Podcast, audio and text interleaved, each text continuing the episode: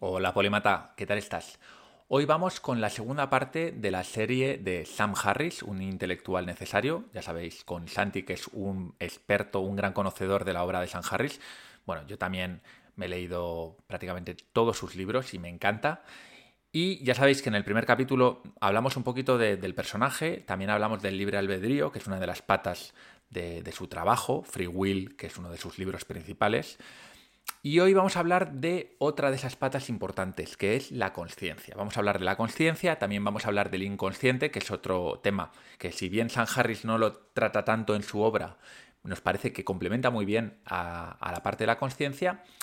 Y bueno, pues poco más que contarte. Simplemente decirte que en el primer capítulo que grabamos, Santi hizo un artículo que escribió para polimatas.com en la web y ahí tienes todos los conceptos que vamos a ir desarrollando durante la serie, así que es importante tenerlo como referente escrito de todo aquello que vamos a desarrollar en estas charlas, que prometen irse a, unas cuantas. Sin más, os dejo con esta charla entre Santi Caufapé y un servidor. Esto es Polimatas, conocimiento, razón y aprendizaje. ¿Qué tal, Santi? ¿Cómo estás? Muy bien, Val. ¿Qué tal tú? Pues muy bien, con muchísimas ganas porque no sé cuándo grabamos el primer episodio, pero mi sensación es que ha pasado muchísimo tiempo y tenía muchas ganas de retomar la serie de sobre San Harris, que ya sabes que es igual que para ti uno de mis autores de referencia. Y además hoy vamos a hablar del tema que casi más me, interesa a nivel, bueno, a, todos los niveles, ¿no? Que es la conciencia. Así que con muchísimas ganas de empezar. Muy bien, pues vamos allá. Vamos allá. Yo creo que lo primero que tenemos que hacer, porque aquí hay mucha confusión, es hacer una definición de las millones que hay de conciencia, entendiendo que no hay una sola definición, no hay un consenso sobre qué es la conciencia, pero sí que podemos dar alguna definición o incluso si te atreves a dar varias o, la tuya propia sobre, sobre, el concepto para que la gente nos siga el resto del capítulo ¿no? y entienda de qué estamos hablando en todo momento. Vale, perfecto. Pues empecemos por ahí. Una muy breve reseña sobre por qué hablamos de la conciencia y por qué en este momento, ¿no? la secuencia lógica sería para entender, digamos, los pilares fundamentales del pensamiento de Sam Harris. Es muy interesante hablar de por lo menos tres patas, que son la conciencia, la ilusión del yo y el libre albedrío, que lo, lo vimos el otro día, pero lo retomaremos cuando veamos eh, estas dos de la conciencia y la ilusión del yo, porque eso nos va a dar una base perfecta para entender. Entonces, la conciencia está como en el centro. Eh, es fundamental asimilar bien el concepto y sobre todo eh, asimilarlo en los términos de a qué nos referimos por conciencia y de qué más vamos a hablar. Vamos a ver.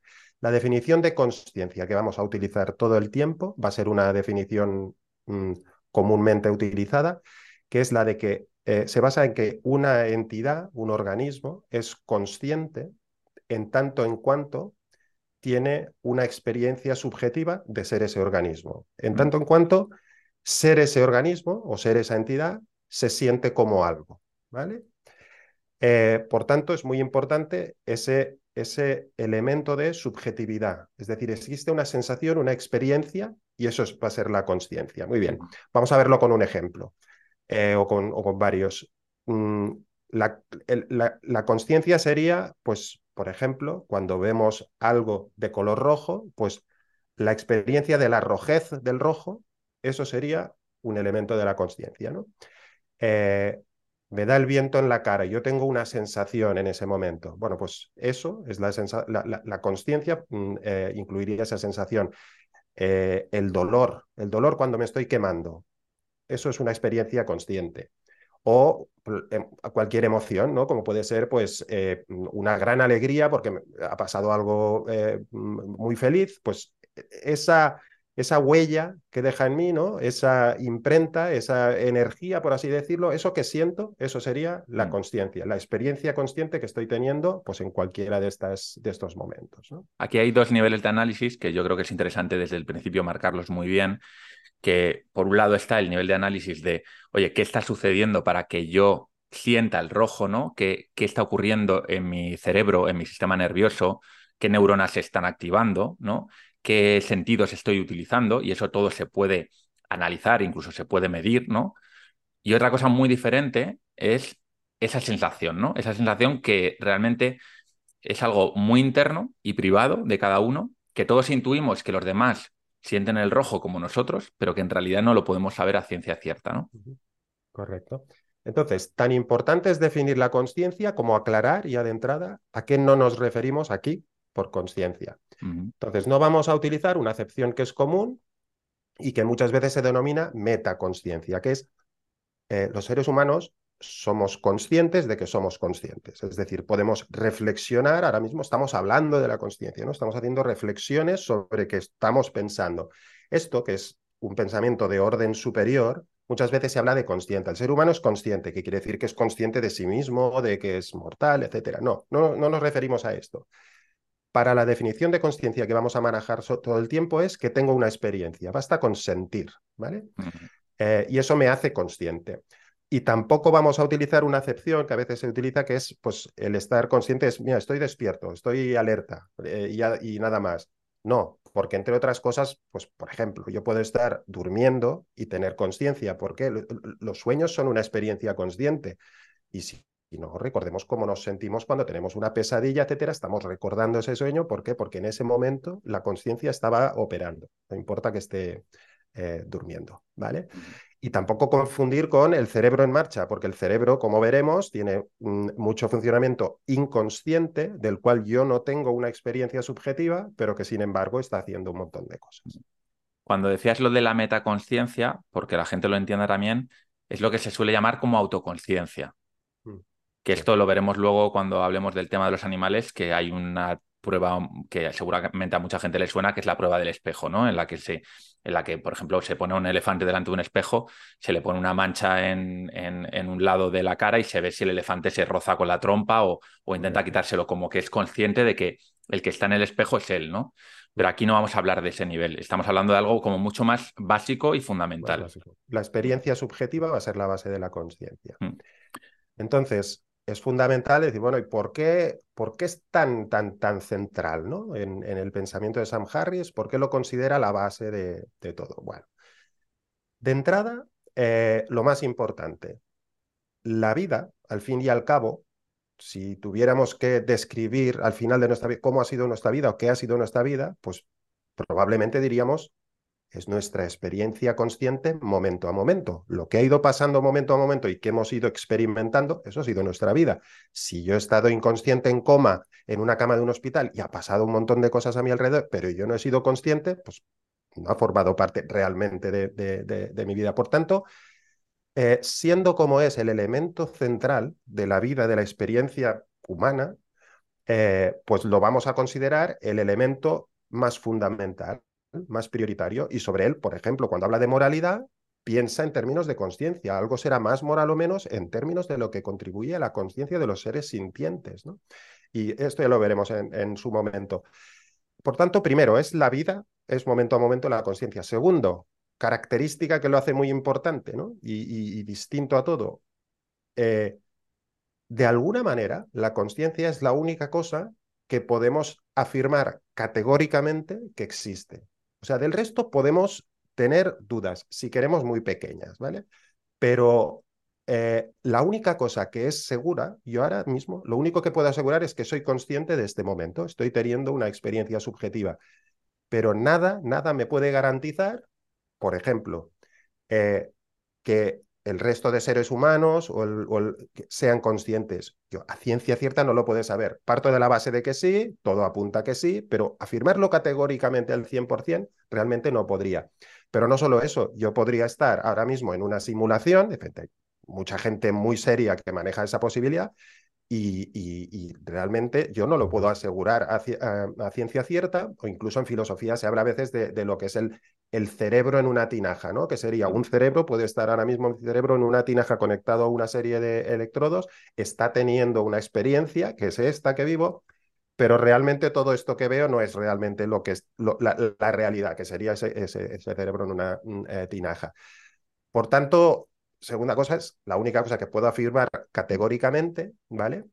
Y luego incluso añadiría un elemento que lo hace también como muy, muy interesante o muy fundamental o muy importante, que es, eh, si nos paramos a pensar también, el hecho de que exista ya me pongo, digamos, eh, mm, eh, tan, tan grandilocuente como queramos, en el universo conciencia, que existan alguien o algo que es consciente, es lo que realmente le da interés al universo, porque ahora imaginemos que el universo fuera todo, por así decirlo, átomos y piedras, ¿no? Y, y nada, ni nadie fuera consciente. Bueno, pues ese universo es un poco menos interesante. Pueden estar pasando fenómenos cósmicos mm, tremendamente eh, eh, bellos, pero sin embargo, si nada ni nadie es consciente de ellos, pues, mm, pues el universo pierde cierta gracia.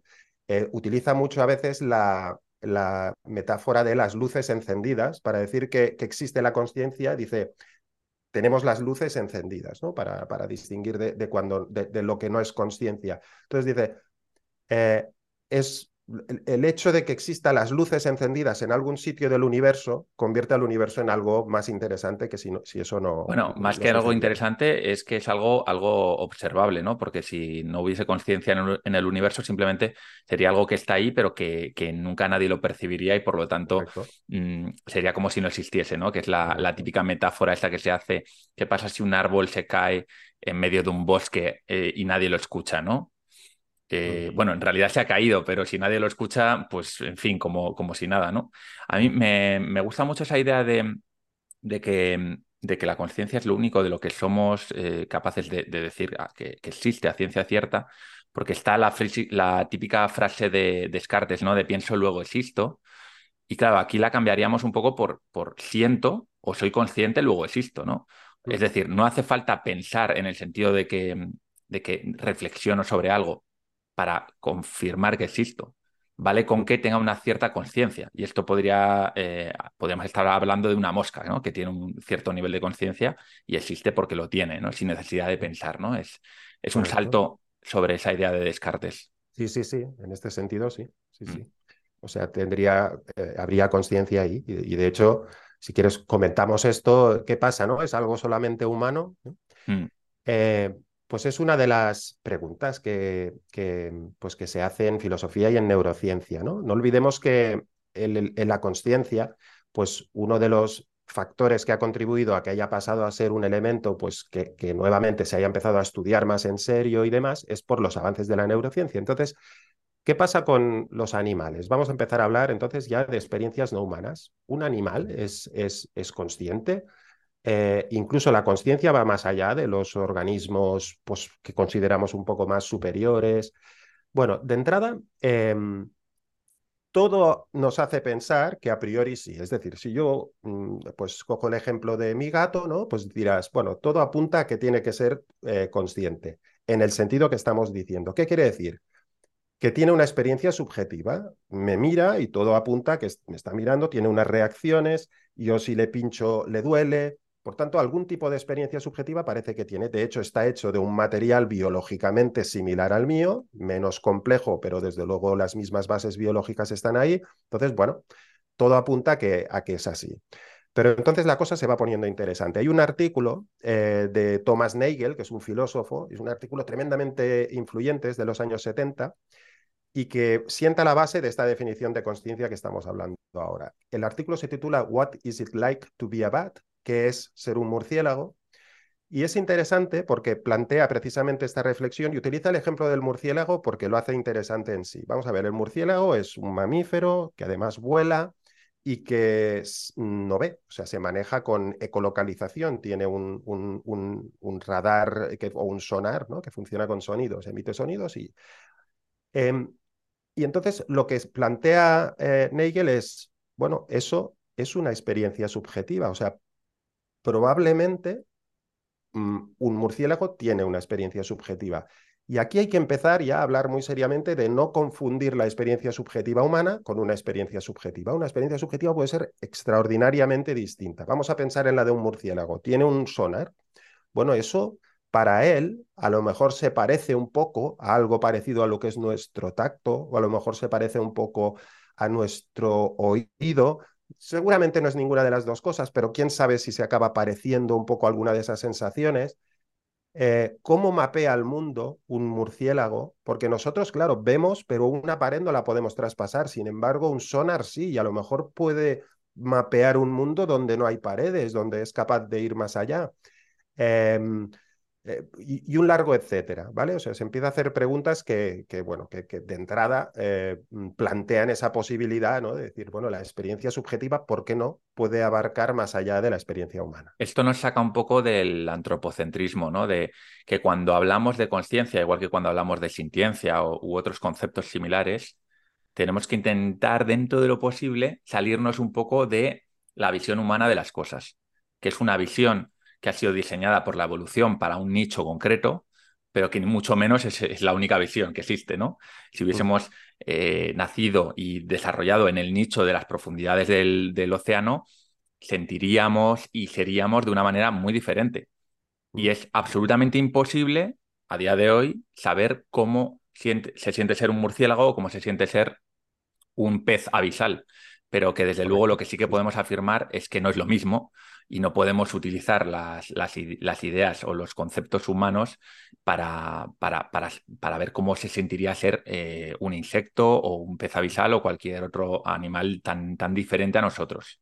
Correcto. Y sobre todo no lo confundamos con pensamientos de orden superior, porque claro, como el gato no habla, no es capaz de planificar a largo plazo, no es consciente. No, pues, si nos centramos en una experiencia subjetiva, ¿vale? Claro.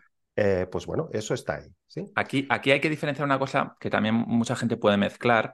Igual a otras personas les parece esto muy básico, pero lo voy a decir porque creo que es importante, que es diferenciar entre lo que es la conciencia o la sintiencia, que son conceptos muy, muy relacionados, y lo que es la cognición. La cognición son una serie de herramientas que los humanos hemos desarrollado muchísimo porque en nuestro nicho biológico son muy importantes, planificación, autocontrol, reflexión, eh, mm, desarrollo de ideas, conceptos, lenguaje articulado muy complejo.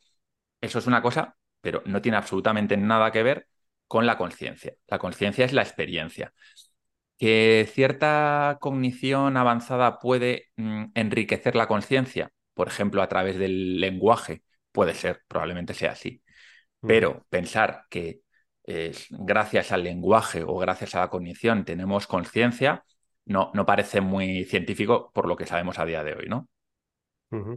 Correcto. Entonces, eh, vamos profundizando un poco más y creo que es buen momento para hablar de lo que se llama el problema difícil de la conciencia, ¿no? que, es, que es un concepto que genera cierta fascinación en cuanto ya empiezas a meterte en él, ¿no?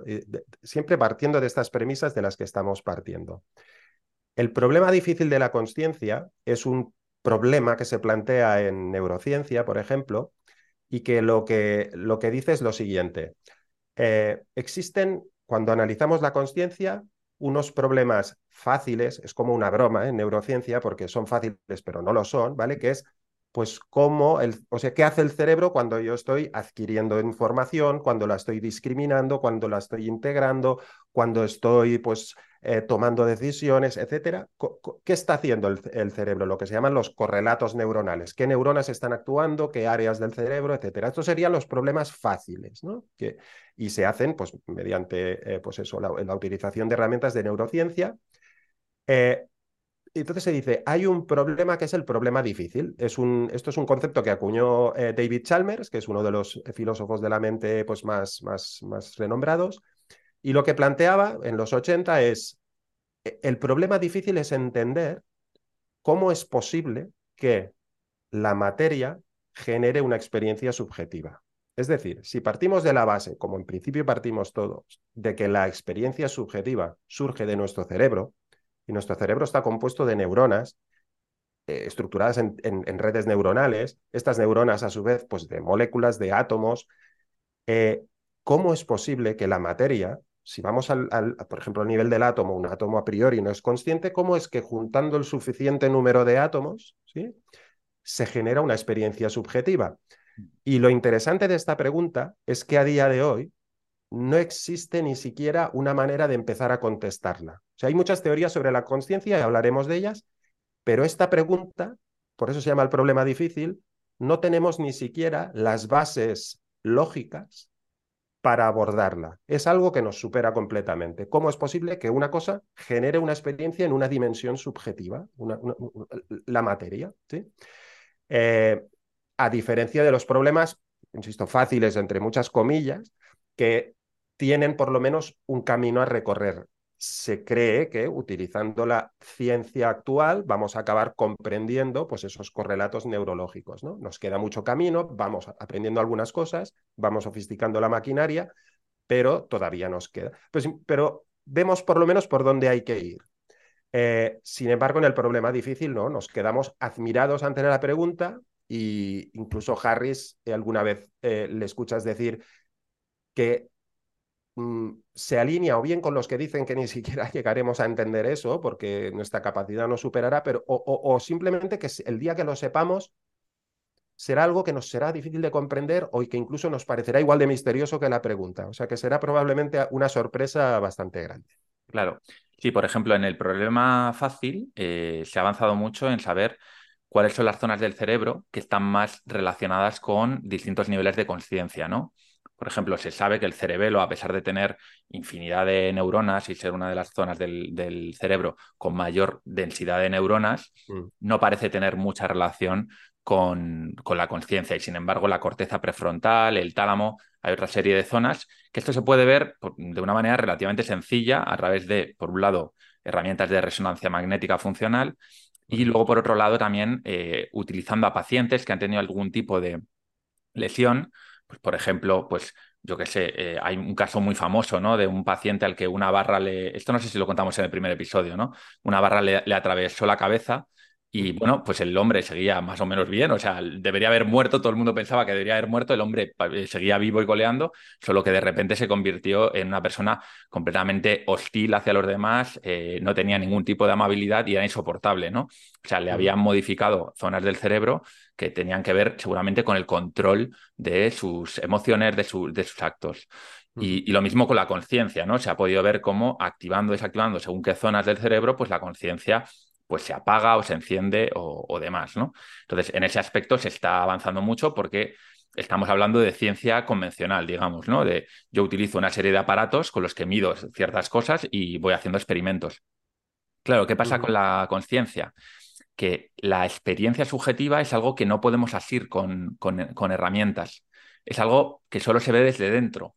Entonces no hay una, no hay un, no hay una máquina, no hay una, no hay una máquina de resonancia o de, o, no sé, de, medir la experiencia subjetiva a día de hoy, porque parece como que está hecha de otro material, ¿no?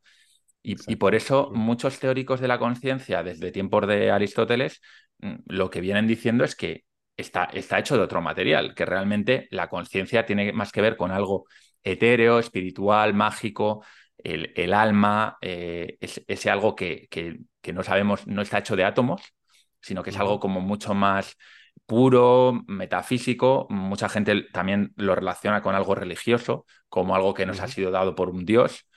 Entonces, bueno, es normal, ¿no? Hasta cierto punto que se hayan hecho ese tipo de interpretaciones porque se sale completamente de, lo que es el trabajo de la ciencia convencional. Por eso hay mucha gente que piensa que no se va a poder eh, analizar nunca, y, entre los cuales me incluyo. O sea, yo no veo la manera de, meterle mano a eso, ¿no? Vamos de todos modos a ver cosas que la ciencia ya ha ido dilucidando, ¿vale? Porque eh, lo acaba haciendo realmente interesante. Ha sido un territorio muy propio de la filosofía, la conciencia, y en algunos momentos pues eso ha, hecho dudar de si realmente era un esfuerzo que valía la pena porque nos basábamos mucho en, elucubraciones, pero la ciencia, a pesar de que tiene un problema, ¿no? que es el que estamos diciendo de que la ciencia es objetiva, normalmente es una experiencia de tercera persona, la, ciencia, eh, eh, los experimentos es observar cosas que pasan y, cómo puedo observar lo que sucede dentro. Pero vamos a ver lo que la ciencia ya, ha podido ir pues, deduciendo o estudiando.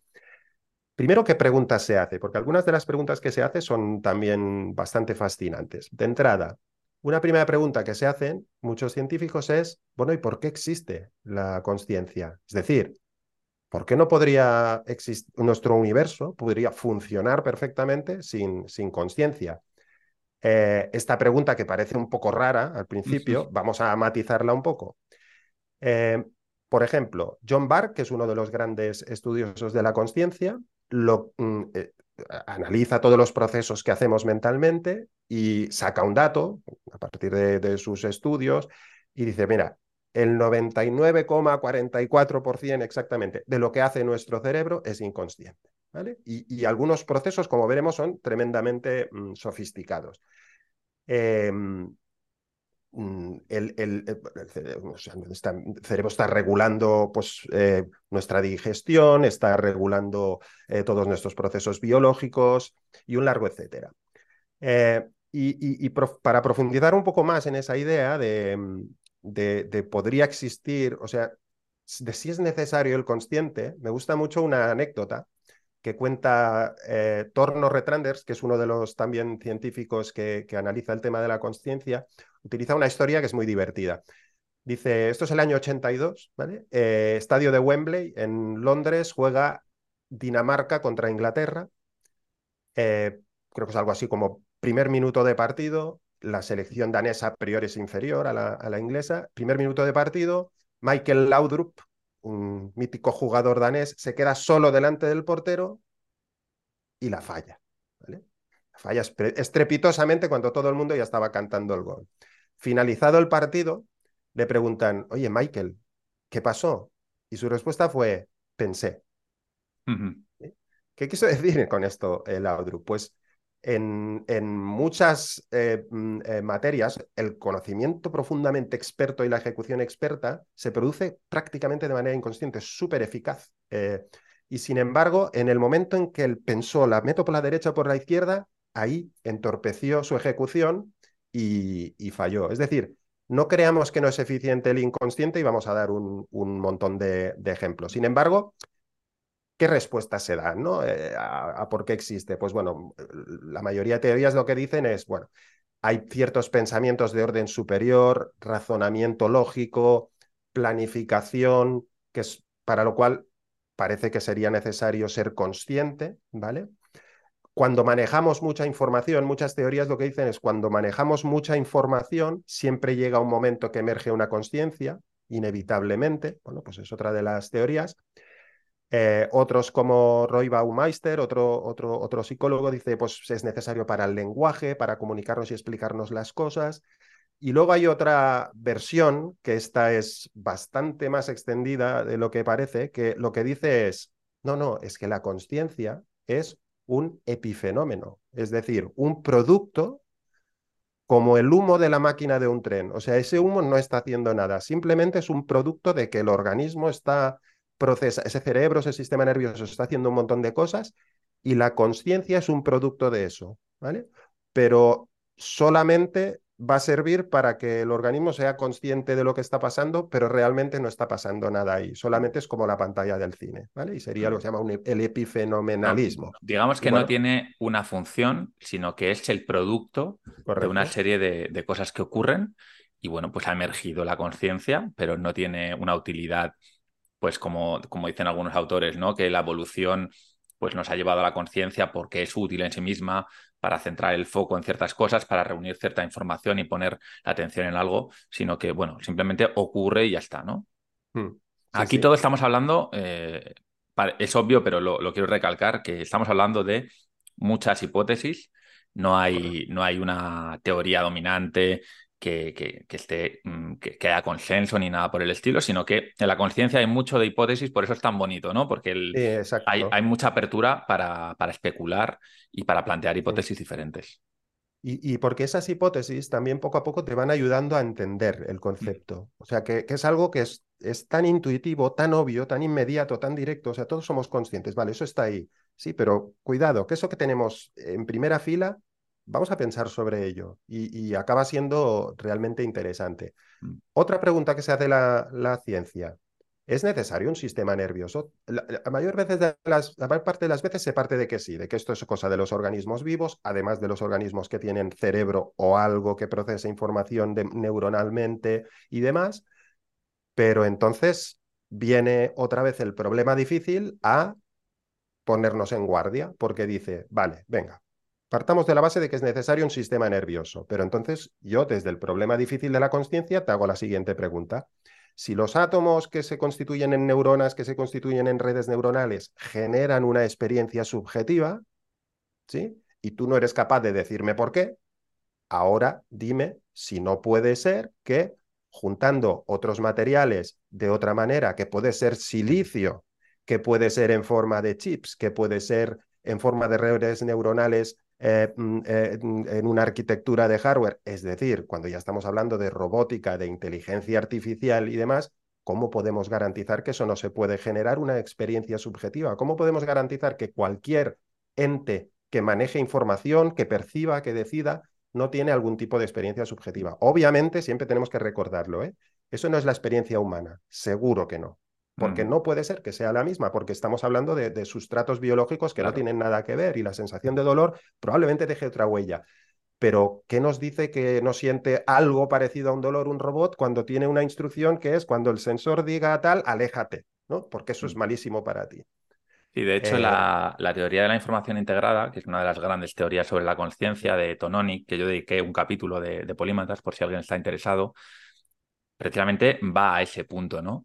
O sea, él lo que dice, bueno, él y sus colaboradores lo que dicen es, en realidad lo importante es la complejidad de la información, la cantidad y cómo está integrada. Un cerebro, eh, de lo que conocemos a día de hoy en el universo, es la entidad más compleja de información integrada. Y mm. según esta teoría, por eso se genera la conciencia. Si consiguiésemos hacer algo similar en otro entorno, ocurriría algo similar, como tú dices, no sería lo mismo, ¿no? Pero de hecho esta teoría es muy radical porque lo que viene a decir es que incluso entes muy, muy, muy simples pueden tener cierto nivel de conciencia, ¿no?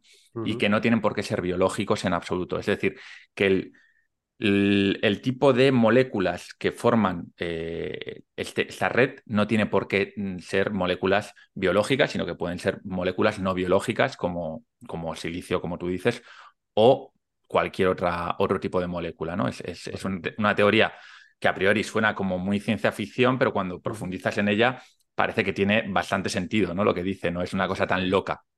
Es muy interesante. Pero, pero también quiero decir una cosa, ¿no? Y es, ¿por qué pensamos habitualmente que es el sistema nervioso lo que es necesario? Bueno, porque partimos, en la conciencia se parte mucho de lo, que, de lo que sabemos. ¿Qué sabemos? Que nosotros somos conscientes. Correcto. ¿Qué sabemos? Que cuando tocamos el sistema nervioso la conciencia se altera. Entonces, partimos de ahí y, extrapolamos, ¿no? Por ejemplo, cuando la gente se pregunta, oye, ¿son las plantas conscientes? Hombre, pues lo más prudente me parece decir que no, porque como no tiene el sistema nervioso, que es lo que nosotros sabemos que, nos, nos crea esa conciencia, pues hombre, creo que mm, desde el punto de vista científico, lo más prudente es decir, que sepamos no, a día de hoy. Eso no quita que el día de mañana, pues, eh, digamos, sí, hay algún nivel de conciencia porque tenemos más información. Y luego otra pregunta, por ejemplo, que es muy interesante de plantearse, también ayuda a entender el concepto, es, bueno, ¿la conciencia es algo gradual o es algo binario? ¿Es algo que aparece de repente? ¿Sería algo binario, no? ¿O es gradual? Tomemos el ejemplo de, de un ser humano, ¿no? Un ser humano empieza siendo pues un embrión que todo nos da a pensar que no tiene una experiencia consciente todavía y en algún momento de o bien la gestación de ese embrión en forma de un feto que nace eh, y luego, pues, eh, una vez eh, nace, se va desarrollando, en algún momento se ha producido nuestra experiencia consciente actual. Entonces, ¿eso qué, ha pasado? Se ha ido desarrollando gradualmente, cada vez más sofisticada. Hay un momento en que se han encendido las luces, en el, me lo invento, en el séptimo mes de gestación, ¡pum!, se encienden las luces y eso ya es la experiencia consciente, todavía, digamos, sencilla, pero pues es otra de las preguntas que genera pues bastante, bastante debate, ¿no? ¿Tú qué opinas? Eh, que si gente muy sesuda no lo sabe, menos lo voy a saber yo. Eh, Hombre, en algún momento tiene que haber ese encendido de luces, ¿no? Aunque sea muy tenue. O sea, que tiene que haber un momento en el que mm. pase de, de, nada a algo. Mm. Yo creo que es lógicamente necesario, ¿no? Sí. Otra cosa es esa experiencia, qué clase de experiencia es. Mm, pues es como cuando intentamos evaluar qué experiencia puede tener un gusano, ¿no? Aunque sea consciente qué, tipo de experiencia puede tener, ¿no? Exacto. Al ser algo, pues eso, tan elusivo, ¿no? Porque como estamos hablando de que una experiencia subjetiva puede ser de modos muy distintos, eso ya hace muy difícil de, contestar, porque puede ser que a lo mejor enseguida un embrión ya tiene algún tipo de experiencia subjetiva, que es la de algo muy químico, ¿no? De mm. rechazar algo que le duele a un nivel extremadamente primario, ¿no?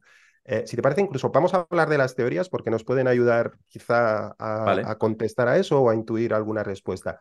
Hay un montón de teorías sobre qué es la conciencia, ¿vale? Que sería la siguiente pregunta. Hasta ahora no, hemos hablado de otra pregunta, es ¿qué es la conciencia? ¿Alguien, ¿Alguien plantea algo aquí? Eh, bueno, pues eso, hay muchísimas teorías. Mm, plantearía al menos tres, ¿no? Y al que le interese, pues bueno, puede encontrar muchas de ellas. Una es la de la teoría de la información integrada, que has mencionado eh, antes, de, Giulio Tononi. Eh, quizá esta teoría de lo que adolece es que da, pocas respuestas sobre qué es la conciencia.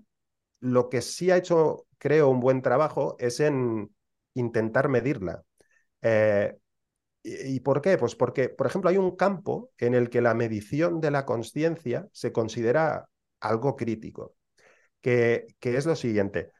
Mm, Tononi estudia y analiza los estados de conciencia, entonces ve que, por ejemplo, cuando estamos en un sueño profundo tenemos unos niveles de conciencia, hace una serie de medidas ¿eh? pues, de, de, información en el cerebro con mediciones eh, neuronales y demás, eh, impulsos eléctricos, etcétera, y entonces dice, bueno, hay unos eh, tiene un parámetro que se llama phi, con el que mide el nivel de conciencia y dice, cuando estamos dormidos pasa esto, cuando estamos alerta pasa esto, otro, y lo va, siempre establece una medida en un número, que es phi.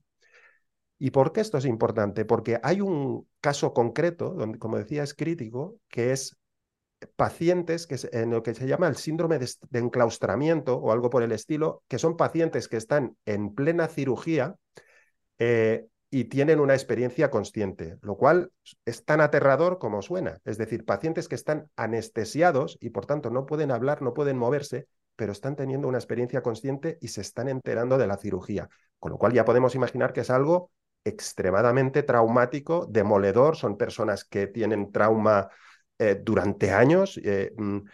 entonces, para poder evitar esto, pues se han hecho algunas cosas muy ingeniosas. Una de ellas es la medición que hace la TI está siendo muy útil porque en el estado de vigilia, de repente aquel parámetro da un salto y entonces se puede detectar, esta pasa algo aquí, esta persona parece que está teniendo conciencia. Y aquí lo siguiente, por eso decía lo de ingenioso, es comunicarse con ella. Y lo que se hace, ¿cómo nos comunicamos con una persona que no se puede mover, no puede hacer eh, virtualmente nada? Pues lo que se hace es, se entrena a las personas para que piensen en algo que eso sí que lo podemos hacer, aunque estemos, aunque estemos eh, totalmente, pues esos, inmóviles. Por ejemplo, piensa en una pelota que va de lado a lado de una pista de tenis. Y ese patrón lo podemos detectar. Con mediciones de patrones neuronales podemos detectar ese patrón. Y eso va a ser el sí. Si yo te pregunto, tú estás eh, anestesiado y yo te pregunto, ¿estás despierto, Val? Y tú me quieres contestar sí, piensa en eso, porque eso es muy patente. O sea, nos lo puedes eh, contestar. Eh, entonces, ya digo, pues para medición de niveles de conciencia se está utilizando y, al parecer con éxito. La segunda teoría, que a mí es la que más... Solo por, por, cerrar esta teoría, Santi, eh, yo he mencionado muy brevemente en qué consiste la, teoría de Tononi, pero creo que, merece la pena como reincidir un poco, ¿no? En, conceptualmente, hay que dejar muy claro que esta teoría no explica qué es la conciencia en el sentido de eh, qué es eso que sentimos, ¿no? Lo, que, lo que yo creo que hace mm, muy interesante esta teoría, primero es que abre el campo a que la conciencia no tiene por qué ser algo exclusivamente biológico ni humano. Y segundo, porque matemáticamente, ¿no? que es yo creo el trabajo más importante de esta teoría, es un trabajo matemático, intenta establecer eh, cuáles son los criterios por los cuales un objeto, mm, normalmente una red de, de átomos, neuronas, llámalo chips o llámalo lo que tú quieras, eh, puede, puede, generar conciencia, ¿no? Y aquí es donde hacen una serie de mediciones que básicamente son dos cosas las que tienen en cuenta. Eh, corrígeme si me equivoco. Una es el volumen de elementos, ¿no? Imaginemos, por ejemplo, una ciudad que tiene pues, las personas, los edificios, todo eso interconectado, ¿no? Y luego, bueno, una red de interconexión y cómo de integrada está esa información. correcto. Cuanta mayor es el, cuanto mayor es el volumen de agentes, de elementos, y más integrada está esa información, o sea, más unida, entre, entretejida está, mayor es el nivel de conciencia.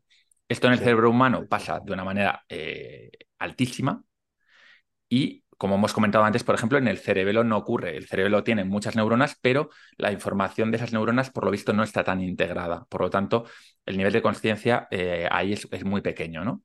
Exacto. Entonces, bueno, según Tonon y colaboradores, no conocen otros elementos en el universo a día de hoy que puedan generar el nivel de conciencia de un cerebro humano.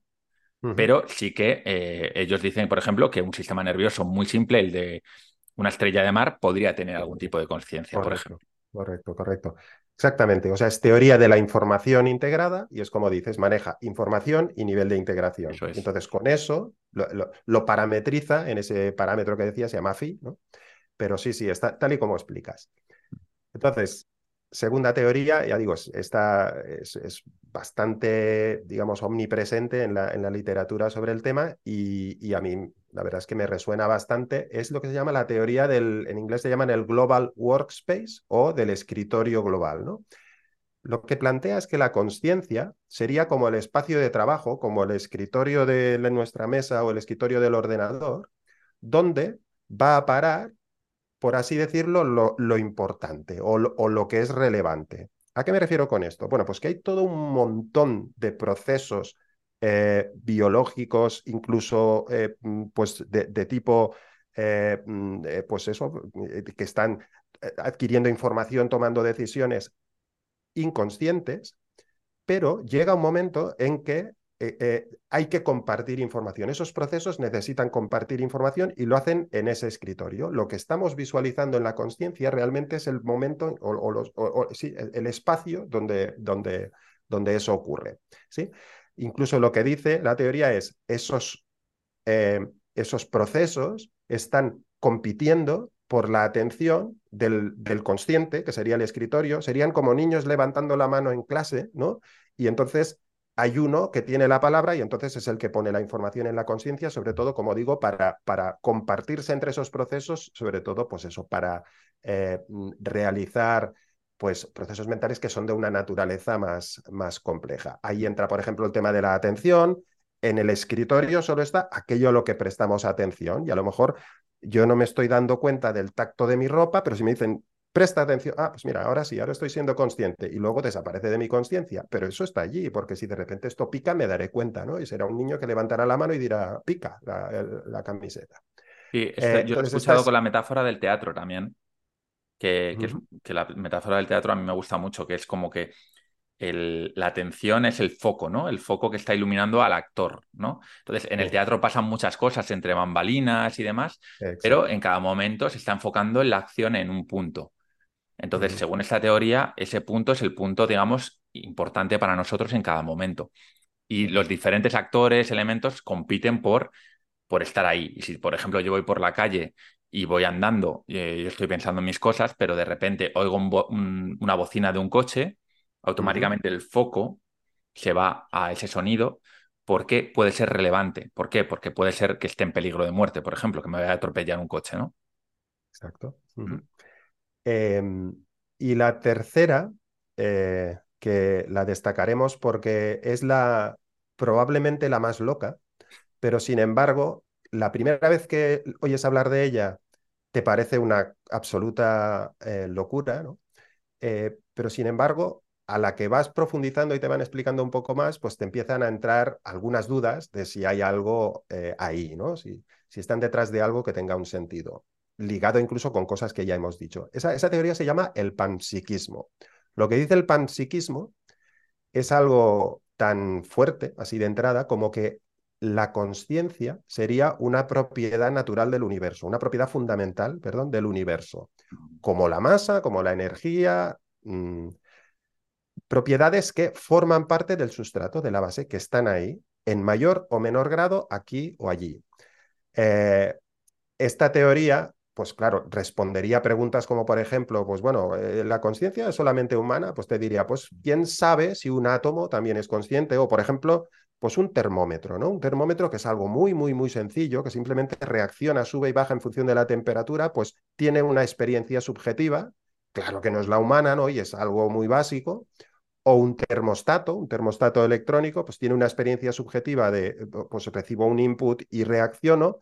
Eh, pero llega a mm, plantear, decir, pero es que incluso a niveles más pequeños, pues un átomo tiene una experiencia subjetiva em, y cosas de este tipo. Tiene problemas graves esta teoría. La primera es que, que no es falsable, ¿no? porque realmente mm, difícilmente podremos demostrar si un átomo es consciente o no.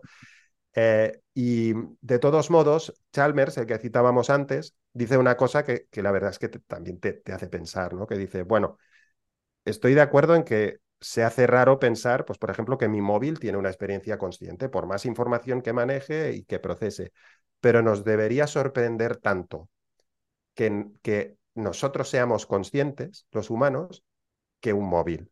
Porque al final, volvemos a lo mismo, se está generando una experiencia subjetiva de la materia porque está haciendo cierta cosa. A mí me gusta mucho eh, de esta teoría ese concepto de, de la conciencia como una propiedad equivalente a la masa y la energía. Porque realmente cuando nosotros nos ponemos a analizar, por ejemplo, porque es como que la masa y la energía lo damos por hecho, son cosas que vemos, que tocamos, pero cuando tú te pones a analizar a nivel cuántico, por ejemplo, en qué consiste eso, llega un momento que se difumina. Es decir, que, que, que, ni siquiera los físicos más preparados son capaces de entender qué demonios es eso de la energía. La energía llega un momento que es como, ¿qué es la energía? Pues, pues la energía es esto. Lo medimos con tal aparato, ¿no? Pero, pero a nivel muy profundo no se puede, no se puede explicar y, en el fondo puede pasar lo mismo con la conciencia, ¿no? Que ahora no somos capaces de medirlo, no tenemos los aparatos y por lo tanto estamos más perdidos todavía que con la energía, pero que en el fondo es tan misterioso como la energía, porque la energía también es algo que en, último término es muy difícil de explicar, ¿no? O, o, requiere que lo expliques de una manera, bueno, pues yo lo explico así porque sí, ¿no? Es algo ya metafísico, ¿no?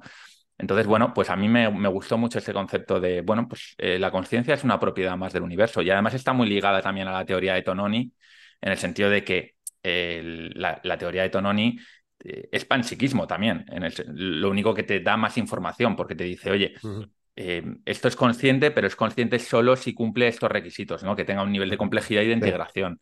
Entonces, yo creo que le da un poco de forma al panpsiquismo y lo hace como más coherente con lo que nosotros sabemos ¿no? sobre la conciencia. Pero bueno, al final es lo que, es lo que dice Chalmers. Mm, realmente el, que nosotros tengamos conciencia es algo tan misterioso como cualquier otra cosa que podamos Exacto.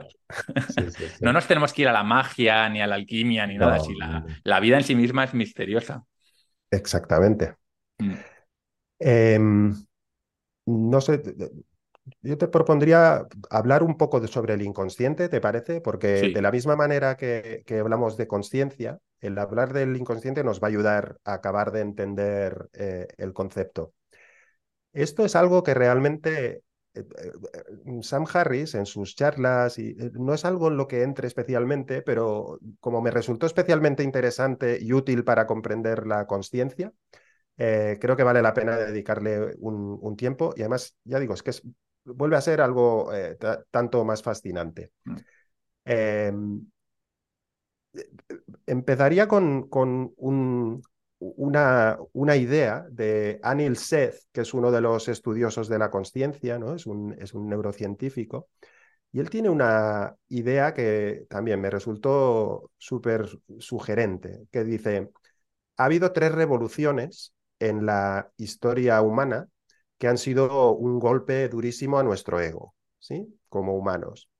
La primera fue el heliocentrismo, o sea, cuanto Copérnico eh, y demás dijeron el, la Tierra no es el centro del universo, es un planeta más, mm, no estamos en el centro, bueno, pues eso costó de asimilar sin duda, y, fue un primer golpe. Luego viene la segunda, que es el darwinismo. Darwin nos dice, no, no, es solo eso, tengo más malas noticias, el ser humano también es uno más, o sea, no es el centro de la creación, sino que es el producto de una evolución eh, y nos explica el por qué. Pero entonces viene eh, la tercera revolución, que la inicia Freud. Freud empieza a hablar del, del inconsciente y empieza a decir que hay cosas que están pasando fuera de nuestra conciencia, pero que son tremendamente importantes. Lo que pasa es que eso a Freud le pilla un poco a destiempo, porque sin la neurociencia, Freud hace muchas afirmaciones que están basadas en, en evidencias que él saca pues, de, sus propias investigaciones, pero que, que, no son ciencia verdaderamente. Hay, hay ciertos elementos en los que Freud peca de poco rigor y a pesar que hace una aportación muy, muy buena porque siembra una semilla que ahora se está recogiendo, porque con la neurociencia se están pudiendo explicar muchas cosas, eh, mm, realmente tiene una intuición muy buena que es la de que existe todo un mundo fuera de la consciencia y es lo que, lo que podemos eh, hablar ahora. ¿Qué pasa fuera de la consciencia? O sea, realmente eh, merece la pena hablar del inconsciente. Bueno, antes ya hemos comentado algunas cosas. O sea, hacemos la digestión, eh, el control de la respiración, aunque podemos conectar con la respiración y hacerla más consciente, llega un momento que la abandonamos monitorizamos la temperatura de la habitación continuamente, el sentido del equilibrio. Antes hablabas del cerebelo, eh, el equilibrio, que es una cosa extremadamente compleja, la hacemos de manera eh, inconsciente, pero cosas mucho más mm, eh, importantes todavía, ¿no? Como es la interpretación del lenguaje o la, la, la aplicación de la gramática. Yo ahora estoy hablando y realmente no soy consciente de cómo estoy construyendo las frases. Tengo, tengo, una sensación de que tengo una idea de lo que voy a decir, pero aquello se construye de una manera de que a mí mismo me asombra, ¿no? Que puedo construir una frase con su sujeto, verbo y predicado y, estoy obedeciendo unas normas que eh, pues he interiorizado. Eh, Esto enlaza muy bien también con lo que comentamos en el primer capítulo de la falta de libre albedrío que plantea San Harris. O sea, realmente yo estoy hablando, pero, pero realmente algo me ha poseído, ¿no? Porque porque si me pongo a pensarlo, de repente soy inútil y torpe y no puedo decir nada, ¿no? Tengo que dejar a mi yo inconsciente, que ya no controlo, que, que hable. Pero, pero, pero, incluso sin ni siquiera entrar en ese terreno, lo que sí, veo es que hago un montón de cosas sin ser consciente de ellas, ¿no? Total. Eh, como es, pues, por ejemplo, pues, aplicar la gramática. Eh, por tanto, mm, no, no, no, no dejemos muy de lado al inconsciente porque forma parte de una mente muy, muy eficiente. Está haciendo un, montón de cosas. De hecho, por ejemplo, en, cuanto al movimiento, se dice que si, si fuéramos, si nos levantáramos de la cama y hiciéramos todo de manera consciente, no nos podríamos ni levantar de la cama porque está la complejidad de lo que hay que hacer ahí que no, no podríamos ni movernos esos dos metros que, hacen falta. Por tanto, digamos, por así decirlo, poca broma con el, con el, con el inconsciente. Entonces, podemos eh, mencionar ejemplos ¿no? de, de, nuestro día a día, incluso experimentos que creo que lo hacen todavía más, más, más comprensible todo esto. Por ejemplo. Antes de que vayas eh, con los ejemplos, eh, un dato que, que resultará interesante, y es que el cerebro en su mayor parte se dedica al movimiento y en el caso de los humanos a la vista, que es como el, eh, es el, sistema perceptivo más importante para nosotros. O sea, si cogiésemos, eh, oye, ¿cuántas neuronas se dedican a, esto, a esto y a esto? En primer lugar iría el movimiento y iría la vista. O sea, no, no, no, la parte que nosotros solemos pensar intuitivamente, que es como esa parte reflexiva, esa, esa, parte es mucho más pequeña y mucho más localizada, ¿no? O sea, el, cerebro, eh, la parte más compleja y que muchas veces además esto, cuando intentamos reproducir comportamientos humanos en robots o máquinas, la parte muchas veces más compleja son las que a nosotros nos resultan más fáciles, que es simplemente lo que tú dices, moverte de una manera coordinada, con, con, equilibrio y ser capaz de identificar eh, objetos, esquivarlos. Eso es complejísimo. pero, pero nuestro cerebro lo hace sin pensar. Correcto. O sea, mover un vaso en una mesa sin derramarlo, eso todavía para hay un robot problemas eso es Complicadísimo. Eh, complicadísimo. O sea, para hacerlo con un brazo robótico, pues se, eh, encuentran verdaderos problemas. Y si tú ves cualquier robot cómo se mueve, no se ha emulado el movimiento fluido humano eh, de ninguna manera, ¿no? Entonces, vamos a ver el inconsciente en marcha. Empecemos por ni siquiera por experimentos científicos. Nuestro día a día.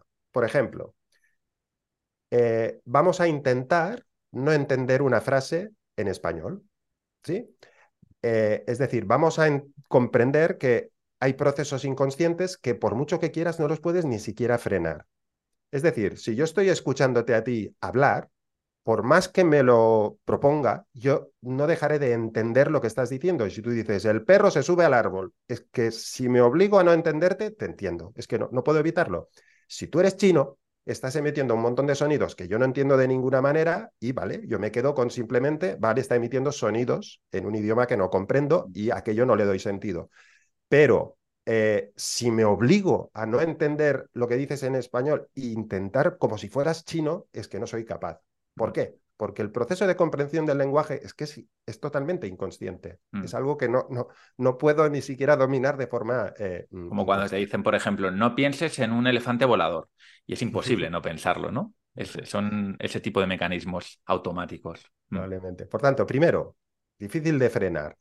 Luego, eh, vamos a hablar de optimización y de eficiencia, ¿no? Y de cómo le delegamos lo importante. Le delegamos cosas tan importantes como la supervivencia en forma de la digestión o, la respiración, pero cómo le delegamos muchas otras cosas. La experiencia de conducir, muchos hemos tenido la experiencia de conducir eh, y como la primera vez que conducimos, dado que es una, mm, eh, lo tenemos que hacer de forma consciente, para nosotros es un verdadero jaleo. Recordar que tengo que mover el pie ahora, mover la palanca, cuidado que viene un coche por la derecha y todo esto, a medida que yo voy aprendiendo y automatizando esos procesos, lo voy delegando al inconsciente y tanto es así que muchas veces uno sale de su casa y llega a un destino y ni siquiera sabe realmente por dónde ha pasado, cuántos semáforos ha parado, no es consciente de, de cada cosa.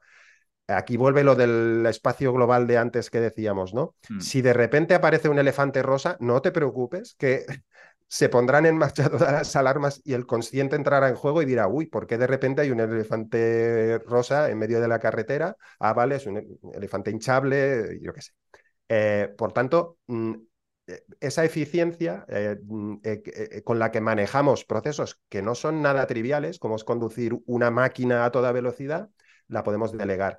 O, por ejemplo, la pericia al tocar un instrumento. Mm, y, por ejemplo, Alicia de la Rocha, ¿no? que es una gran pianista española, tenía una frase muy divertida que, le preguntaban, cuando estás tocando, ¿en qué piensas? Y dijo, pues algunas veces pienso pues, en la lista de la compra. O sea, que ella era capaz de ejecutar una pieza muy complicada y con un virtuosismo extraordinario, pero ser capaz de ser consciente de otra cosa, aunque fuera momentáneamente o me he olvidado las luces encendidas, porque es capaz de delegar un montón de procesos y de información al inconsciente. Entonces, aquí hay una transferencia cuando el aprendizaje es una transferencia del, del consciente al inconsciente.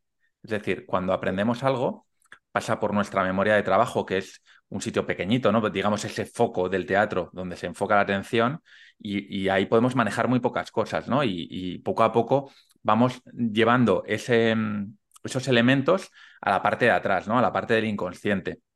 Eso requiere mucha repetición, requiere, mucha conciencia y atención hasta que se generan esos procesos automáticos que son a veces motores, a veces son cognitivos de todo tipo, y es el, la especialización, el expertise, llámalo como tú quieras, eh, esas habilidades que vamos ganando de todo tipo se construyen gracias a ese paso de transferencia de lo consciente a lo, a lo inconsciente. Y hay elementos inconscientes que tenemos de serie, por ejemplo, lo que tú comentabas antes de la digestión, de la respiración, de la homeostasis del cuerpo, regular el pH, todo esto lo hace el sistema nervioso, o sea, en colaboración con el resto del cuerpo, pero hay partes del cerebro y del sistema nervioso que se dedican a eso y lo hacen solo. Y eso no tiene nada que ver con la conciencia ni con nuestra experiencia. Sí, pero fíjate que nos ha, nos ha permitido entender eh, cómo el inconsciente hace un montón de cosas en paralelo, ¿sí? Está respirando, está digiriendo, está tocando eh, Abrams y, cosas que son muy complejas, como es ejecutar esa pieza musical, o sea que le podemos delegar cosas realmente complejas, como digo, en, en, paralelo. Em, y por último, por ejemplo, un ejemplo del día a día es lo que se denomina el efecto cóctel, que también es muy interesante. Eh, tú puedes estar en una reunión donde hay un montón de corrillos de gente hablando y yo estoy, por ejemplo, hablando contigo y en esas conversaciones yo no me estoy enterando de nada porque estoy concentrado en la conversación que estamos teniendo tú y yo. Pero bastará que en una de esas conversaciones que estén cercanas mencionen mi nombre para que de repente me salte la alarma y, me, y preste atención a esa conversación. Y no me he dado cuenta de que yo estaba monitorizando en todo momento todas esas conversaciones. ¿Por qué? Porque no es eficiente ser consciente. Si lo intento, no prestaré atención a lo que me dices tú. Pero en cambio, no es casual que se produzca ese efecto porque en cuanto aparezca el nombre, te saltará el, el, chivato y prestarás atención. Uy, están hablando de mí. Son como dos niveles diferentes de, atención, ¿no? Podríamos decir que el inconsciente es como un nivel muy, muy bajito de atención que, que nos permite pues, estar poniendo la atención en otra cosa, pero que de algún modo también estamos prestando atención a, a, otros elementos. Esto pasa mucho en la vista, ¿no? Nosotros cuando miramos, en realidad lo que estamos viendo de forma nítida es, un, es una parte muy pequeñita, es un trozo muy pequeño, de forma definida y nítida. Pero por los lados estamos viendo algo muy difuminado que nos ayuda, pues por si viene algún objeto peligroso, pues identificarlo y luego ya enfocarnos en él para saber exactamente lo que es, ¿no? Yo creo que la atención pasa algo, algo parecido, ¿no? Con esto. Em, ¿Nos pueden influir, Santi, mm, a través de mensajes subliminales, esto tan clásico que se decía, ¿no? En los cines, que de repente te ponen un fotograma con, pues, una, un vaso con, con hielos, el limón, Coca-Cola fresca y mm. te quitan el fotograma, ¿eso te puede influir para que tú vayas al rato a beber Coca-Cola al, bar del cine o, o, eso es un bulo? Mm, ¿Lo has investigado esto? Sí, vamos, hablaremos de experimentos científicos y, y, y, por ejemplo, si se ha estudiado el efecto o no, por ejemplo, de la publicidad subliminal, que es algo, pues creo que fue en los 60, 70 que se empezó a, hacer prospección de eso, hubo cierta alarma ¿no? en, el, en la psicología y en la neurociencia, porque, claro, se pensaba, bueno, entonces que vamos a poder manipular a las personas haciendo, pues eso, un flash de una palabra o de una marca eh, en un periodo de tiempo muy breve. Eh, hasta donde he podido comprobar, lo que se vio es que realmente para influir en la conciencia, eh, perdón, en la decisión de una manera firme y a largo plazo era muy difícil. O sea, que eso de que te flasheen una marca comercial y que luego vayas a comprar ese refresco, realmente era cosas, eh, o sea, había unas influencias un poco más a corto plazo, no tanto en, a la hora de comprar. Si quieres, comentamos un poco experimentos porque hay, cosas eh, verdaderamente interesantes ahí.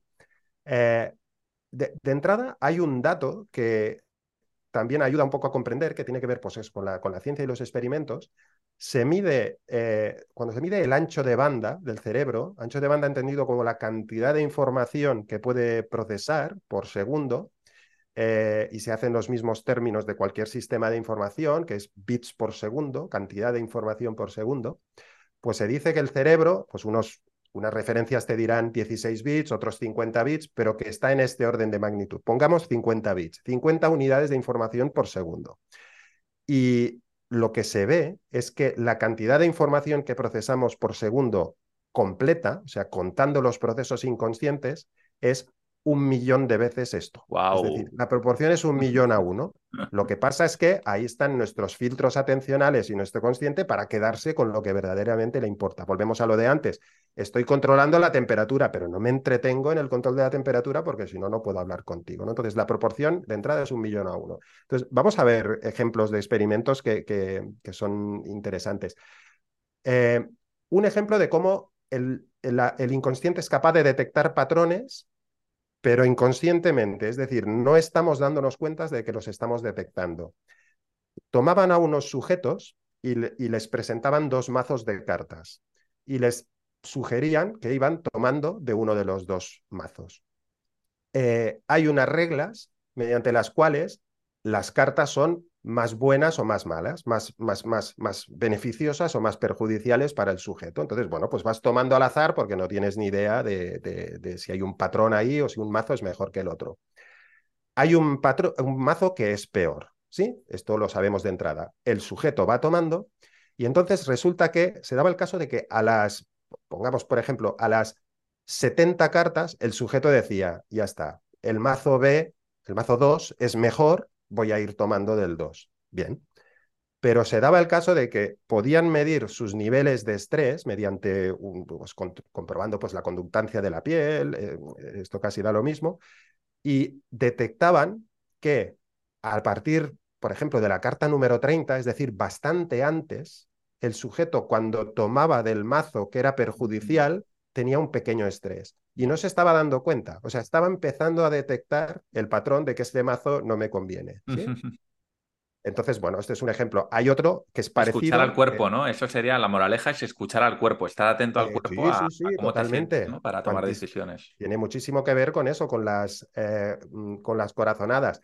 De hecho, eh, es divertido que como se replicaba mucho este mm, experimento, Antonio Damasio, que es un neurocientífico muy, muy famoso, hizo un experimento que es con pacientes que tenían eh, un, lesionada el córtex prefrontal ventromedial, que es un palabro que lo que tiene que ver es en una, una zona del cerebro que tiene que ver con las corazonadas, si tú tienes lesionada esta parte, te cuesta mucho tener corazonadas, de, mm, mm. sensaciones instintivas de decisión, Y a estos pacientes no les pasaba, no, no, no, se producía esta detección inconsciente. O sea, solo lo podían hacer conscientemente. A las 70 decían, vale, es esta, pero no se producía esa, esa corazonada previa eh, que no notaban, ¿vale?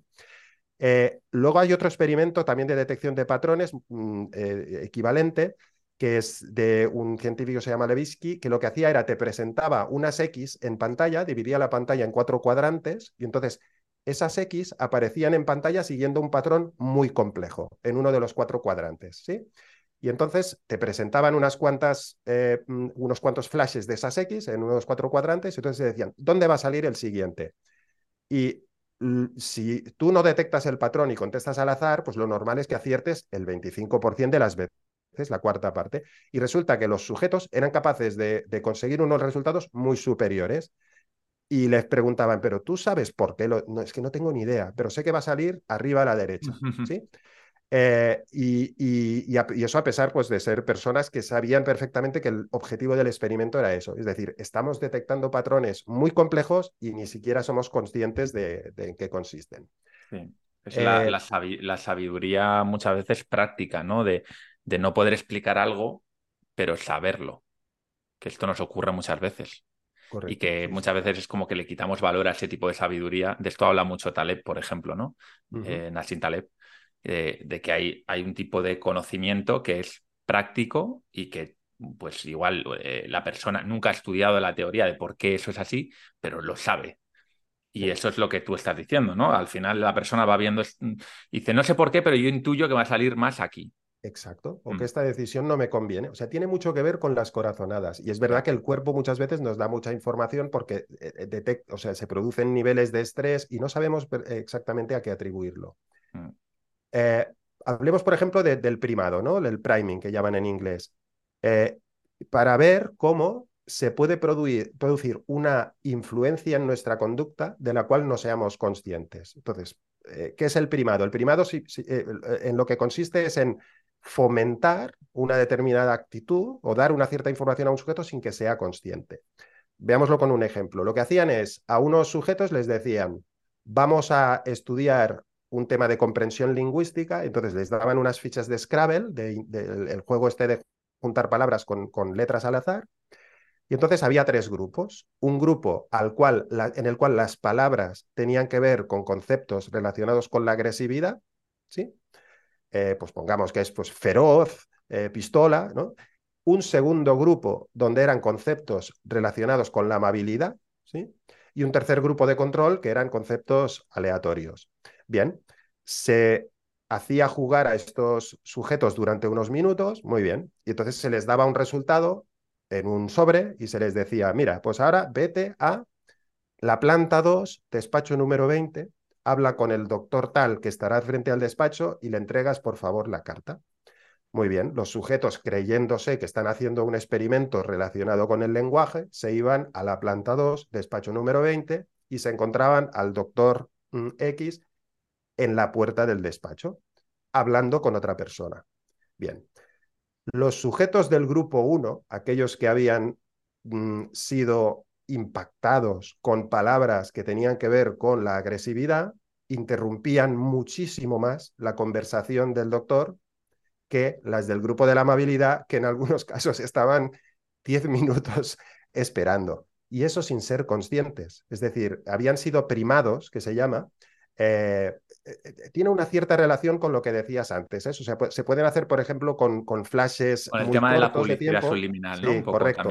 Cuando es una palabra, en el primado, por ejemplo, en flashes, lo puedes hacer con una palabra. Y si pones palabras muy agresivas en, un flash muy corto de tiempo, podrías hacer algo parecido. Mm. Es muy interesante que si lo haces con palabras o con varias palabras a la vez, el inconsciente es incapaz de retener o de comprender tanta información, pero si lo haces con una palabra, sí. Por tanto, pues bueno, estamos viendo influencias en la conducta totalmente inconscientes y que están siendo, digamos, tomadas por, o, las, las, influencias están siendo recogidas por procesos que son eh, inconscientes. Esto, esto me recuerda mucho, no sé si tendrá relación, pero intuyo que sí, con el sesgo de disponibilidad, ¿no? Que es eh, ese sesgo, ¿no? Que nos, nos hace siempre como pensar y tener muy presente aquello que, por ejemplo, hemos visto las noticias ese mismo día o algo de lo que nos han hablado, ¿no? Imagínate, nos han hablado, una amiga nos ha hablado de pues que ha tenido un hijo, tal cual, y es como que estás más predispuesto durante ese día a ver a embarazadas, a niños o a pensar sobre esos temas, ¿no? Y el priming lo que hace es, de manera más subconsciente, te lanzas las ideas y es como que tus redes neuronales relacionadas con esos conceptos están como más sensibles, más activas, y entonces se, activan más rápidamente, ¿no? Es, eh, la verdad es que da, un poco de miedo, ¿no? El, nivel de... Bueno, esto, esto, vuelvo a ligarlo con el tema de la falta de libre albedrío de la que habla San Harris, ¿no? De, cómo en realidad estamos tan eh, influidos por múltiples factores que no controlamos que, que, cuánto de nuestro comportamiento ¿no? tiene, es responsabilidad nuestra. Ese, ese tema lo hablaremos próximamente en otro capítulo, ¿no? El primado es espectacular. O sea, hay experimentos de primado para todos los gustos y colores. ¿eh? O sea, había algunos que les hacían pensar en, en, por ejemplo, pensar en la muerte y los volvía más conservadores políticamente. les hacían pensar en, en, o influencias en las actitudes frente a la inmigración a partir del primado sobre cierto tipo de palabras. O sea, es, es, bastante espectacular. Desde luego los sesgos que dices tienen mm. mucho que ver con procesos que son inconscientes. Por eso hay que cuidar muchísimo el tipo de información que consumimos. no, no, por, es verdad lo que tú dices. O sea, si, tú estás consumiendo todo el día, por ejemplo, eh, los telediarios con toda la negatividad que te incluye un telediario estándar, eh, claro, qué tipo de eh, zonas de tu cerebro están activas durante el resto del día, ¿no? Si tú a primera hora lo primero que escuchas es matanza aquí, el cambio climático nos va a matar dentro de cuatro días, el, pues eso, los políticos son unos mangantes y, claro, tú ya llegas al trabajo o a donde sea con una, con una serie de, circuitos neuronales activados que no son ni mucho menos ideales para afrontar un día, ¿no? Sí, sí, sí, sin duda. Así que igual lo mejor es meditar, escuchar un poco de música que te guste y yo qué sé, un capítulo de polímatas y, tirar para Uno al día, sí, sí, después de comer, sí, sí. Eh, desde luego que sí, que, que, digamos, regular la información a la que accedemos es algo muy interesante porque aquello con lo que nos alimentamos y muchas veces es información que ya queda, pues eso, a, niveles más inconscientes es Eso es, que aunque tú no quieras, aunque tú no lo compres, entre comillas, te está influyendo. sin duda, sin duda. Eh, otro ejemplo relacionado precisamente con la captación de información, también súper interesante, eh, tomaban a pacientes quirúrgicos que estaban anestesiados, ¿sí? y les eh, daban mensajes positivos sobre su recuperación. Les decían, pues te vas a recuperar súper rápido, etc. Y a un grupo de control no le decían nada y a otros, pues, bueno, no, no, no, había un grupo en el que le decían vas a tardar mucho, ¿sí? Simplemente había un grupo de control. Lo que se veía es que los sujetos a los que se les habían dado mensajes tan positivos recibían antes el alta quirúrgica, se iban antes para casa. Pero lo interesante no es esto, lo interesante es que se les preguntaba eh, por el tema y no tenían ni idea de qué les mm. estaban hablando. O sea, te, hemos dado unos mensajes, pues, no sé ni de qué me hablas. ¿vale? Y esa información, sin, embargo, se ha quedado ahí. Eh, evaluación, por ejemplo, la evaluación inconsciente. Esto también es, sensacional. Eh, uno de los mejores ejemplos para mí es tomaban a unos sujetos y les daban un flash de una cara, de un rostro, durante una décima de segundo. O sea, una décima. Mm que es suficiente para que seas consciente, pero era papa. Muy bien. Eh, lo que tenían que contestar los sujetos era que esa persona si sería elegida para gobernador. ¿Mm? Eh, por tanto, están evaluando en una décima de segundo pues, características como la aptitud de esa persona, como si va a ser bien recibido, como si va a tener pues, eso, cierta capacidad social, eh, en definitiva, como va a ser evaluado a, un nivel bastante global. Y daban unos resultados, pero lo más divertido de este experimento, aparte de que acertaban de una manera totalmente, mm, digamos, no, predecible, ¿no? porque una décima de segundo es, es muy poco, pero lo más interesante de este experimento es que había un segundo grupo al cual le hacían esta prueba, pero entonces le daban más tiempo y le daban la oportunidad de explicar el por qué. ¿sí? Y este grupo daba peores resultados. ¿Acertaba quién iba a ser votado? ¿Cómo era? Es que no me Sí, sí, perdón. lo que tenían que acertar, es verdad que no lo he dicho, es si esa persona iba a ser votada Elegida, ¿no? como elegida como gobernador, porque por tanto iba a ser Ah, sí. evaluada por un montón de gente pues, en, en, en, en, toda una dinámica pues, de procesos electorales, etcétera. Esto eh, eh, me recuerda un poco a un libro que se llama eh, El juego del tenis o, o algo así. No sé si tú conoces ese libro. Es, es, un libro de un entrenador de tenis que, que básicamente la tesis del libro es no le expliques a la gente cómo tiene que hacer un, un drive o una volea, sino eh, la tienes que hacer, ¿no? Te tienen que ver y lo tienes que hacer constantemente y tienes que fluir, ¿no? Mm. Y, y, esto está muy relacionado con lo que has dicho antes de si te pones a pensar en que te tienes que levantar de la cama, te vas a levantar torpemente y lo tienes que hacer. Si tienes que evaluar, por ejemplo, a una persona el hecho simplemente de, de verla y, y, utilizar un poco esos estereotipos ¿no? que todos tenemos, te ayuda muchas veces más que a hacer un análisis de parte a parte, ¿no? Pues mira, tiene esa mirada o muchas veces estos análisis que se hacen de expertos, entre comillas, de, de vamos a analizar el lenguaje no verbal de esta persona. Y en realidad eso es algo que nosotros tenemos incorporado, esa capacidad. Yo puedo analizar tu lenguaje no verbal sin necesidad de analizarlo. Mi inconsciente lo está haciendo todo el rato. Si tú estás incómodo en la, en la, entrevista, en la conversación, yo lo voy a notar. No tengo por qué analizar cómo mueves la boca o los ojos o qué tipo de gestos haces. Eso es algo, sí, es un conocimiento completamente humano que, que, viene de serie porque es importantísimo para nosotros, ¿no? Sí, Entonces, cuando lo intentas llevar al consciente y analizarlo es, en exceso, es cuando cometes más errores, ¿no? Curiosamente. Y aquí lo que nos estamos diciendo es que haya que evaluar pues, eh, a la brava las, las cosas no, y en no, un no, segundo. Y Pero sí que estamos diciendo que es sorprendente lo eficiente que puede ser el mecanismo de evaluación y que sin duda es inconsciente, porque en una décima de segundo, desde luego, te ha dado muy poco tiempo de, de pensar en prácticamente nada. Bueno, hay, hay, algunos estudios controvertidos sobre el tema de razas, por ejemplo, que seguro que lo conoces, que uh -huh. es que los bebés, eh, si tú les enseñas caras de personas que no son de su propia raza, Siempre es como que tienen, como que les, les, molesta, les disgusta más que si es alguien de su propia raza, ¿no? Ese, ese racismo implícito que tenemos eh, desde un punto de vista puramente biológico e innato, que luego lo podemos eh, gestionar eh, a través del, de la cultura, del conocimiento y de la educación, pero que está ahí ya de serie, ¿no? Sí, pero no es exactamente así, ¿eh? O sea, hasta donde yo sé, el tema de los bebés lo que sucede es que como están acostumbrados en los primeros días, semanas, a ver caras, pues si tú eres de raza blanca, de caras blancas, sí que es cierto que prestan más atención a las blancas que a las Mm. eh, negras porque la- las consideran más eh, las figuras amigas, las figuras de las que dependen, y entonces sí que establecen entonces pues una, una, una distinción de grupos, pero que no es algo innato, o sea, que no tenemos en los genes que por el hecho O de sea, ser no, de no, raza lo innato, lo innato no es que tú sepas de qué raza eres y rechaces la raza contraria. Lo innato es que tú, esa familiaridad que tú tienes con los rostros mm, de tu madre, de tu padre y tal, es como que se, configuran en ti para que el resto de rostros diferentes te resulten Es- más desagradables o, o- o que te inquieten más. sí. Claro, eso sí. Como una forma de apegues defensa aquello, sí. innata que tú tienes ante, ante desconocidos.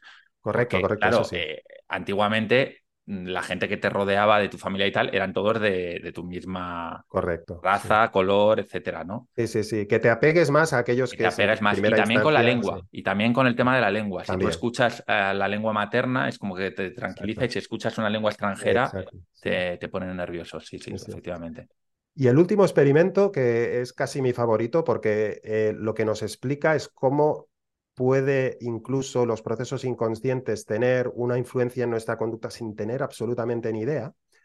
Y es el, el experimento eh, consistió en hacer una entrevista a unos sujetos, ¿no? Y había dos grupos.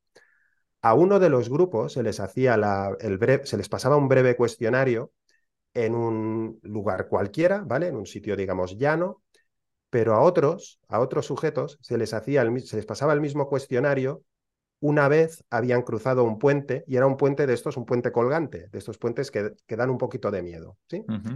Muy bien. Entonces, una vez finalizada el, el formulario, la, la persona que les había pasado el formulario, que les había hecho la, la entrevista, les daba, que además eh, conviene decir que era una persona atractiva, ¿sí?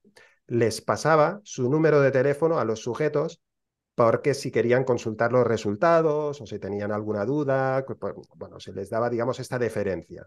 Bien, resultado, eh, todo esto era una estratagema, ¿no? para ver qué pasaba con estos sujetos y el número de teléfono.